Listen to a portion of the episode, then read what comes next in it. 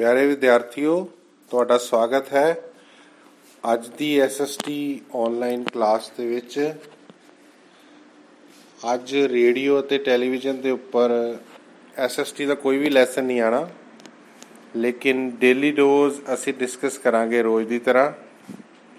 6ਵੀਂ class ਸਭ ਤੋਂ ਪਹਿਲਾਂ ਸ਼ੁਰੂ ਕਰਨ ਜਾ ਰਹੇ ਹਾਂ।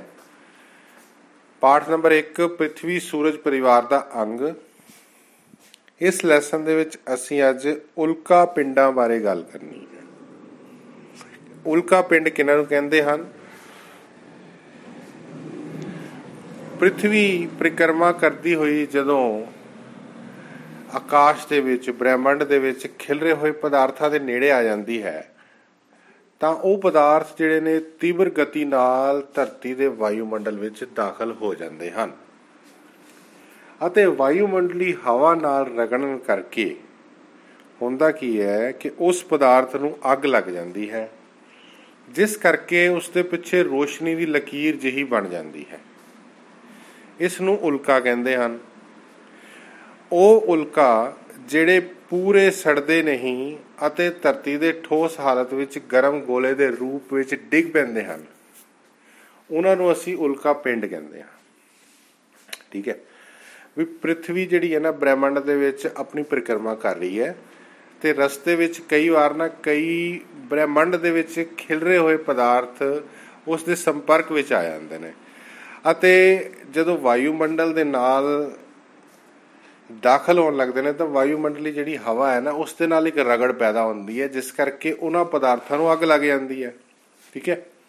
ਤੇ ਉਹ ਜਿਹੜੇ ਪਦਾਰਥ ਨੇ ਨਾ ਕਈ ਵਾਰ ਨਾ ਠੋਸ ਹਾਲਤ ਵਿੱਚ ਧਰਤੀ ਦੇ ਉੱਪਰ ਡਿੱਗਦੇ ਆ, ਗਰਮ ਗੋਲੇ ਦੇ ਰੂਪ ਵਿੱਚ। ਉਹ ਸੜਦੇ ਹੀ ਨਹੀਂ ਨਾ ਇਸ ਕਰਕੇ। ਤੇ ਉਹਨਾਂ ਨੂੰ ਅਸੀਂ ਕਹਿੰਦੇ ਆ ਉਲਕਾ ਪਿੰਡ।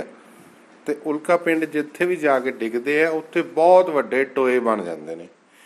ਜਿਵੇਂ ਅਮਰੀਕਾ ਦੇ ਮਾਰੂਥਲੀ ਇਲਾਕੇ, ਐਰੀਜ਼ੋਨਾ ਦੇ ਵਿੱਚ ਉਲਕਾ ਪਿੰਡ ਦੇ ਡਿੱਗਣ ਨਾਲ ਇੱਕ ਮੋਗਾ ਬਣ ਗਿਆ ਹੈ। ਠੀਕ ਹੈ? ਦੂਸਰੀ ਗੱਲ, ਧਰਤੀ ਜਿਸ ਉੱਪਰ ਅਸੀਂ ਰਹਿ ਰਹੇ ਹਾਂ, ਇਹ ਬਹੁਤ ਵੱਡੀ ਹੈ। ਅਤੇ ਧਰਤੀ ਦਾ ਬਹੁਤ ਥੋੜਾ ਜਿਹਾ ਹਿੱਸਾ ਹੀ ਸਾਨੂੰ ਦਿਖਾਈ ਦਿੰਦਾ ਹੈ। ਤੇ ਜਦੋਂ ਅਸਮਾਨ ਤੋਂ ਅਸੀਂ ਦੇਖਦੇ ਹਾਂ, ਤਾਂ ਧਰਤੀ ਸਾਨੂੰ ਗੋਲ ਦਿਖਾਈ ਦਿੰਦੀ ਹੈ। ਧਰਤੀ ਸੂਰਜ ਦੇ ਦੁਆਲੇ ਘੁੰਮਦੀ ਹੈ ਅਤੇ ਚੰ드ਰਮਾ ਧਰਤੀ ਦੇ ਦੁਆਲੇ ਘੁੰਮਦਾ ਹੈ। ਠੀਕ ਹੈ ਬੇਟਾ? ਤੇ ਅਭਿਆਸ ਦੇ ਪ੍ਰਸ਼ਨ ਤੁਸੀਂ ਕਰ ਲਿਓ। ਕਲਾਸ 7th ਨਵਾਂ ਲੈਸਨ, ਪਾਠ ਨੰਬਰ 13 ਦਿੱਲੀ ਸਲਤਨਤ। ਬੇਟਾ ਦਿੱਲੀ ਸਲਤਨਤ ਦਾ ਕਾਲ ਕਿਹੜਾ ਹੈ? ਪੀਰੀਅਡ 1206 ਤੋਂ ਲੈ ਕੇ 1526 ਤੱਕ ਦਾ ਜਿਹੜਾ ਭਾਰਤੀ ਇਤਿਹਾਸ ਦਾ ਸਮਾਂ ਹੈ ਇਸ ਨੂੰ ਦਿੱਲੀ ਸਲਤਨਤ ਦਾ ਕਾਲ ਕਿਹਾ ਜਾਂਦਾ ਹੈ। ਤੇ ਇਸ ਕਾਲ ਦੇ ਦੌਰਾਨ ਕਿਹੜੇ-ਕਿਹੜੇ ਰਾਜਵੰਸ਼ ਸੀ ਜਿਨ੍ਹਾਂ ਨੇ ਰਾਜ ਕੀਤਾ? ਖਿਲਜੀ ਵੰਸ਼, ਤੁਗਲਕ ਵੰਸ਼, ਸੈਯਦ ਵੰਸ਼ ਅਤੇ ਲੋਧੀ ਵੰਸ਼। ਠੀਕ ਹੈ? ਖਿਲਜੀ, ਤੁਗਲਕ, ਸੈਯਦ ਅਤੇ ਲੋਧੀ। ਤੇ ਪ੍ਰਮੁੱਖ ਜਿਹੜੇ ਸੁਲਤਾਨ ਸੀਗੇ, ਉਹ ਸੀਗੇ ਕੁਤਬਦੀਨ ਐਬਕ, ਇਲਤੁਤਮਿਸ਼, ਬਲਬਨ, ਅਲਾਉਦੀਨ ਖਲਜੀ, ਮੁਹੰਮਦ ਬਿਨ ਤੁਗਲਕ ਅਤੇ ਫਿਰੋਜ਼ ਸ਼ਾਹ ਤੁਗਲਕ। ਇਹ ਦਿੱਲੀ ਦੇ ਮਹਾਨ ਸੁਲਤਾਨ ਨੇ, ਜਿਨ੍ਹਾਂ ਨੂੰ ਅਸੀਂ ਇਤਿਹਾਸ ਵਿੱਚ ਯਾਦ ਕਰਦੇ ਹਾਂ, ਉਹਨਾਂ ਦੇ ਕੰਮਾਂ ਕਰਕੇ ਸੁਲਤਾਨ ਦਾ ਅਰਥ ਕੀ ਹੈ? ਸੁਲਤਾਨ ਜਿਹੜਾ ਨਾ ਅਰਬੀ ਭਾਸ਼ਾ ਦਾ ਸ਼ਬਦ ਹੈ। ਜਿਸ ਦਾ ਅਰਥ ਹੈ ਸ਼ਾਸਕ। ਠੀਕ ਹੈ? ਤੋਂ ਇਸ ਪੀਰੀਅਡ ਵਿੱਚ ਜਿੰਨੇ ਵੀ ਸ਼ਾਸਕ ਸੀ, ਉਹਨਾਂ ਨੂੰ ਸੁਲਤਾਨ ਕਿਹਾ ਜਾਂਦਾ ਹੈ। ਦਿੱਲੀ ਸਲਤਨਤ ਦੀ ਜਾਣਕਾਰੀ ਵਾਸਤੇ ਸਾਡੇ ਜਿਹੜੇ ਇਤਿਹਾਸਿਕ ਸੋਮੇ ਨੇ, ਉਹ ਕਿਹੜੇ-ਕਿਹੜੇ ਆ? ਇਸ ਸਮੇਂ ਤੇ ਨਾ ਕੁਝ ਵਿਦੇਸ਼ੀ ਯਾਤਰੀਆਂ ਨੇ ਭਾਰਤ ਵਿੱਚ ਯਾਤਰਾ ਕੀਤੀ ਸੀ, ਜਿਨ੍ਹਾਂ ਵਿੱਚੋਂ ਮਾਰਕੋ ਦਾ ਪ੍ਰਸਿੱਧ ਯਾਤਰੀ ਇਬਨ ਬਤੂਤਾ ਅਤੇ ਦੂਸਰਾ ਸੀ ਮਾਰਕੋ ਪੋਲੋ। ਇਹ ਮਸ਼ਹੂਰ ਸੀਗੇ। ਇਹ ਦਿੱਲੀ ਸਲਤਨਤ ਕਾਲ ਵਿੱਚ ਭਾਰਤ ਆਏ ਸੀ ਤੇ ਉਸ ਸਮੇਂ ਦੇ ਜਿਹੜੇ ਦਿੱਲੀ ਦੇ ਸੁਲਤਾਨਾਂ ਬਾਰੇ ਇਹਨਾਂ ਨੇ ਬਹੁਤ ਸਾਰੀ ਜਾਣਕਾਰੀ ਦਿੱਤੀ ਹੈ ਅਤੇ ਉਸ ਸਮੇਂ ਦੇ ਜਿਹੜੇ ਹਾਲਾਤ ਸੀਗੇ, ਸਮਾਜਿਕ, ਆਰਥਿਕ, ਰਾਜਨੀਤਿਕ ਦਸ਼ਾ ਸੀ, ਉਹਨਾਂ ਬਾਰੇ ਵੀ ਸਾਨੂੰ ਇਹਨਾਂ ਵਿਦੇਸ਼ੀ ਯਾਤਰੀਆਂ ਦੇ ਲੇਖਾਂ ਤੋਂ ਜਾਣਕਾਰੀ ਪ੍ਰਾਪਤ ਹੁੰਦੀ ਹੈ। ਤੇ ਇਸ ਦਿੱਲੀ ਸਲਤਨਤ ਦੇ ਇਤਿਹਾਸ ਦਾ ਦੂਜਾ ਪ੍ਰਮੁੱਖ ਸੋਮਾ ਹੈਗਾ ਦਰਬਾਰੀ ਬਿਰਤਾਂਤ। ਦਰਬਾਰੀ ਵਰਤਾਂਤ ਕਿਹੜੇ ਕਿਹੜੇ ਸੀਗੇ? ਤੁਗਲਕਨਾਮਾ, ਤਾਰੀਖੇ ਇਲਾਹੀ, ਤਾਰੀਖੇ ਫਿਰੋਜ਼ ਸ਼ਾਹੀ ਫਤੂਹਾਤ ਏ ਫਿਰੋਜ਼ ਸ਼ਾਹੀ ਤਾਰੀਖੇ ਮੁਬਾਰਕ ਸ਼ਾਹੀ ਤੇ ਮਖਜ਼ਰੀ ਏ ਅਫਗਾਨ। ਇਹਨਾਂ ਵਰਤਾਂਤਾਂ ਤੋਂ ਵੀ ਸਾਨੂੰ ਦਿੱਲੀ ਦੇ ਸੁਲਤਾਨਾਂ ਅਤੇ ਉਸ ਸਮੇਂ ਦੀਆਂ ਪ੍ਰਮੁੱਖ ਘਟਨਾਵਾਂ ਬਾਰੇ ਪਤਾ ਚੱਲਦਾ ਹੈ। ਦਿੱਲੀ ਸਲਤਨਤ ਕਾਲ ਵਿੱਚ ਨਾ ਬਹੁਤ ਸਾਰੀਆਂ ਇਤਿਹਾਸਿਕ ਇਮਾਰਤਾਂ ਬਣਾਈਆਂ ਗਈਆਂ ਸੀ। ਦਿੱਲੀ ਸੁਲਤਾਨਾਂ ਨੂੰ ਬੜਾ ਸ਼ੌਂਕ ਸੀ ਇਮਾਰਤਾਂ ਬਣਾਉਣ ਦਾ। ਉਹਨਾਂ ਵਿੱਚੋਂ ਪ੍ਰਮੁੱਖ ਕਿਹੜੀਆਂ ਸੀ? ਕੁਤਬ ਮਿਨਾਰ, ਕੁਵਤ ਉਲ ਇਸਲਾਮ ਮਸਜਿਦ, ਅਲਾਈ ਦਰਵਾਜ਼ਾ, ਤੁਗਲਕਾਬਾਦ, ਹੌਜ਼ ਖਾਸ ਲੋਧੀ ਗੁੰਬਦ। ਇਹ ਸਭ ਜਿਹੜੀਆਂ ਸੀ ਉਸ ਸਮੇਂ ਦੀਆਂ ਪ੍ਰਮੁੱਖ ਇਤਿਹਾਸਿਕ ਇਮਾਰਤਾਂ ਸੀ, ਜਿਨ੍ਹਾਂ ਤੋਂ ਸਾਨੂੰ ਪਤਾ ਲੱਗਦਾ ਹੈ ਕਿ ਦਿੱਲੀ ਦੇ ਸੁਲਤਾਨ ਜਿਹੜੇ ਸੀ, ਉਹਨਾਂ ਦੇ ਅੰਦਰ ਕਲਾਤਮਕ ਰੁਚੀਆਂ ਸਨ। ਉਸ ਸਮੇਂ ਦੇ ਆਰਕੀਟੈਕਚਰ ਦਾ ਵੀ ਪਤਾ ਚੱਲਦਾ ਹੈ। Okay next class is 8th lesson number 2 ਕੁਦਰਤੀ ਸਾਧਨ। ਤੇ ਅੱਜ ਜਿਨ੍ਹਾਂ ਮਿੱਟੀਆਂ ਦੀ ਗੱਲ ਕਰਾਂਗੇ, ਉਹ ਹੈਗੀ ਕਾਲੀ ਮਿੱਟੀ। ਤੋਂ ਕਾਲੀ ਮਿੱਟੀ ਦਾ ਦੂਸਰਾ ਨਾਮ ਹੈ ਰੇਗੁਰ ਮਿੱਟੀ। ਤੇ ਇਸ ਨੂੰ ਕਪਾਹੀ ਮਿੱਟੀ ਵੀ ਕਿਹਾ ਜਾਂਦਾ ਹੈ, ਕਿਉਂਕਿ ਕਪਾਹ ਦੀ ਫਸਲ ਵਾਸਤੇ ਇਹ ਬੈਸਟ ਹੈ। ਠੀਕ ਹੈ? ਕਾਲੀ ਚਿੱਟੀ ਦਾ ਜਿਹੜੀ ਹੈ, ਕਾਲੀ ਮਿੱਟੀ, ਇਸ ਦਾ ਨਿਰਮਾਣ ਅਗਨੀ ਚਟਾਨਾਂ ਤੋਂ ਹੋਇਆ ਸੀ। ਤੇ ਦੇਸ਼ ਦੀ ਕੁੱਲ ਭੂਮੀ ਦਾ 16.6% ਭਾਗ ਤੇ ਇਹ ਮਿਲਦੀ ਹੈ। ਕਾਲੀ ਮਿੱਟੀ ਆਪਣੇ ਅੰਦਰ ਨਮੀ ਨੂੰ ਕਾਫੀ ਦੇਰ ਤੱਕ ਸਮਾ ਸਕਦੀ ਹੈ। ਇਹਦਾ ਸੁਭਾਅ ਇਹ ਹੈ ਕਿ ਬਹੁਤ ਉਪਜਾਊ ਹੁੰਦੀ ਹੈ। ਕਪਾਹ ਤੋਂ ਇਲਾਵਾ ਕਣਕ, ਜਵਾਰ, ਅਲਸੀ, ਤੰਬਾਕੂ, ਸੂਰਜਮੁਖੀ ਇਹ ਫਸਲਾਂ ਵੀ ਇਹਦੇ ਵਿੱਚ ਅਸੀਂ ਉਗਾ ਸਕਦੇ ਹਾਂ। ਖੇਤੀਬਾੜੀ ਦੇ ਪੁਆਇੰਟ ਆਫ View ਤੋਂ ਕਾਲੀ ਮਿੱਟੀ ਬਹੁਤ ਲਾਭਦਾਇਕ ਹੈ। ਤੇ ਭਾਰਤ ਦੇ ਕਿਹੜੇ-ਕਿਹੜੇ ਰਾਜਾਂ ਵਿੱਚ ਮਿਲਦੀ ਹੈ? ਮਹਾਰਾਸ਼ਟਰ। ਗੁਜਰਾਤ, ਮੱਧ ਪ੍ਰਦੇਸ਼, ਕਰਨਾਟਕ, ਆਂਧਰ ਪ੍ਰਦੇਸ਼ ਅਤੇ ਤਾਮਿਲਨਾਡੂ। ਇਹਨਾਂ ਰਾਜਾਂ ਵਿੱਚ ਕਾਲੀ ਮਿੱਟੀ ਪ੍ਰਾਪਤ ਹੁੰਦੀ ਹੈ। ਨੌਵੀਂ ਕਲਾਸ ਅਰਥ ਸ਼ਾਸਤਰ ਦਾ ਪਾਠ ਚੱਲ ਰਿਹਾ ਹੈ ਇੱਕ ਪਿੰਡ ਦੀ ਕਹਾਣੀ। ਤੇ ਇਸ ਵਿੱਚ ਅੱਜ ਜਿਹੜੀ ਗੱਲਾਂ ਕੀਤੀਆਂ ਜਾਣੀਆਂ ਨੇ, ਉਸ ਵਿੱਚ ਪਹਿਲੀ ਗੱਲ ਤਾਂ ਇਹ ਹੈ ਕਿ ਅਰਥ ਸ਼ਾਸਤਰ ਕਿਹਨੂੰ ਕਹਿੰਦੇ ਨੇ?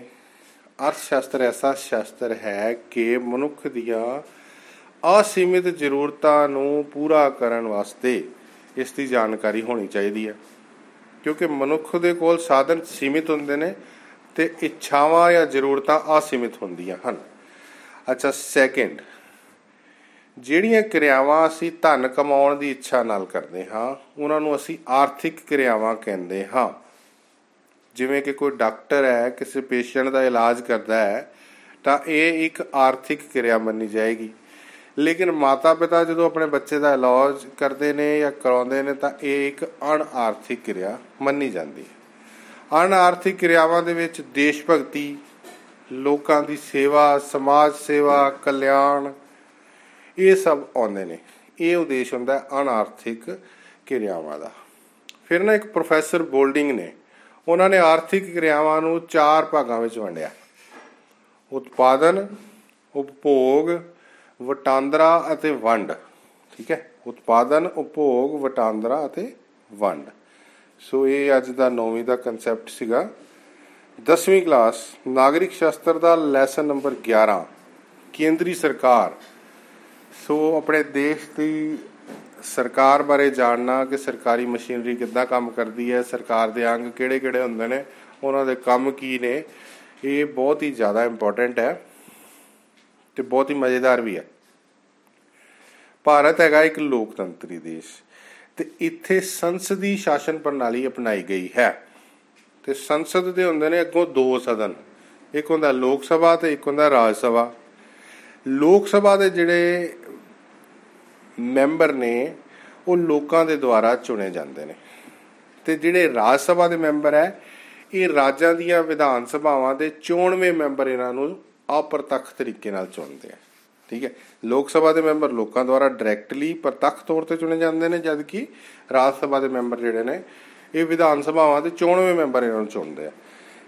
ਭਾਰਤ ਦੀ ਜਿਹੜੀ ਕੇਂਦਰੀ ਸਰਕਾਰ ਹੈ, ਇਸ ਦੇ ਤਿੰਨ ਅੰਗ ਹੈਗੇ ਨੇ, ਵਿਧਾਨ ਪਾਲਿਕਾ ਕਾਰਜਪਾਲਿਕਾ ਤੇ ਨਿਆਂਪਾਲਿਕਾ ਵਿਧਾਨ ਪਾਲਿਕਾ ਦਾ ਕੰਮ ਹੈ ਕਾਨੂੰਨ ਬਣਾਉਣੇ ਤੇ ਕਾਰਜਪਾਲਿਕਾ ਦਾ ਕੰਮ ਹੈ ਕਾਨੂੰਨ ਲਾਗੂ ਕਰਨੇ ਤੇ ਨਿਆਂਪਾਲਿਕਾ ਦਾ ਕੰਮ ਹੈ, ਕਾਨੂੰਨ ਦੀ ਵਿਆਖਿਆ ਕਰਨੀ ਤੇ ਕਾਨੂੰਨ ਦੀ ਰੱਖਿਆ ਕਰਨੀ। ਠੀਕ ਹੈ? ਕਾਨੂੰਨ ਬਣਾਉਣ ਦਾ ਕੰਮ ਜਿਹੜਾ ਵਾ, ਇਹ ਹੁਣ ਸੰਸਦ ਕਰਦੀ ਹੈ। ਸੰਸਦ ਨੂੰ ਵਿਧਾਨ ਪਾਲਿਕਾ ਕਹਿੰਦੇ ਆ ਤੇ ਲੋਕ ਸਭਾ ਤੇ ਰਾਜ ਸਭਾ ਇਸ ਦੇ ਦੋ ਸਦਨ ਨੇ। ਤੇ ਕਾਰਜਪਾਲਿਕਾ ਦੇ ਵਿੱਚ ਕੌਣ-ਕੌਣ ਸ਼ਾਮਿਲ ਹੁੰਦਾ ਹੈ? ਰਾਸ਼ਟਰਪਤੀ, ਪ੍ਰਧਾਨ ਮੰਤਰੀ ਅਤੇ ਮੰਤਰੀ ਪਰਿਸ਼ਦ। ਤੇ ਨਿਆਂਪਾਲਿਕਾ ਦੇ ਵਿੱਚ ਸੁਪਰੀਮ ਕੋਰਟ ਜਿਸ ਨੂੰ ਸਰਵਉੱਚ ਅਦਾਲਤ ਵੀ ਕਹਿੰਦੇ ਆ, ਜਿਹੜੀ ਕਿ ਦਿੱਲੀ ਵਿੱਚ ਹੈ। ਠੀਕ ਹੈ? ਮੰਤਰੀ ਪਰਿਸ਼ਦ ਆਪਣੇ ਕੰਮਾਂ ਵਾਸਤੇ ਲੋਕ ਸਭਾ ਦੇ ਸਾਹਮਣੇ ਜਵਾਬਦੇਹ ਹੁੰਦੀ ਹੈ। ਭਾਰਤ ਦਾ ਜਿਹੜਾ ਰਾਸ਼ਟਰਪਤੀ ਹੈ, ਉਹ ਇੱਕ ਨਾ ਮਾਤਰ ਦਾ ਕਾਰਜ ਸਾਧਕ ਮੁਖੀ ਹੈ। ਤੇ ਅਸਲ ਸ਼ਕਤੀਆਂ ਦੀ ਵਰਤੋਂ ਪ੍ਰਧਾਨ ਮੰਤਰੀ ਅਤੇ ਮੰਤਰੀ ਮੰਡਲ ਕਰਦਾ ਹੈ। ਠੀਕ ਹੈ ਬੇਟਾ? ਸੋ ਇਸ ਤਰ੍ਹਾਂ ਅਸੀਂ ਅੱਜ ਜਾਣਕਾਰੀ ਪ੍ਰਾਪਤ ਕੀਤੀ ਸਰਕਾਰ ਦੇ ਤਿੰਨਾਂ ਅੰਗਾਂ ਦੇ ਬਾਰੇ ਵਿੱਚ। ਸੋ ਬਹੁਤ ਹੀ ਪਿਆਰੇ ਵਿਦਿਆਰਥੀਓ ਐਸਐਸਟੀ ਦਾ, ਅੱਜ ਦਾ ਤੁਹਾਡਾ ਡੇਲੀ ਡੋਜ਼ ਦਾ ਕੰਮ ਤੁਹਾਨੂੰ ਸਮਝਾ ਦਿੱਤਾ ਗਿਆ। ਤੋ ਇਸ ਕੰਮ ਨੂੰ ਤੁਸੀਂ ਦੋ ਤਿੰਨ ਵਾਰ ਆਪਣੀ ਡੇਲੀ ਡੋਜ਼ਸ ਦੀਆਂ ਸਲਾਈਡਸ ਨੂੰ ਜਾਂ ਸ਼ੀਟਾਂ ਨੂੰ ਪੜ੍ਹਨਾ ਹੈ। ਇਸ ਆਡੀਓ ਨੂੰ ਵੀ ਦੋ ਤਿੰਨ ਵਾਰ ਸੁਣ ਲੈਣਾ ਹੈ ਤੇ ਹੋਮਵਰਕ ਲਿਖ ਲੈਣਾ ਹੈ। ਉਹਨਾਂ ਦੀਆਂ ਪਿਕਚਰਸ ਸੈਂਡ ਕਰ ਦੇਣਾ ਮੈਨੂੰ। ਮੈਂ ਤੁਹਾਡੀਆਂ ਕਾਪੀਆਂ ਆਨਲਾਈਨ ਚੈੱਕ ਕਰ ਲਾਂਗਾ।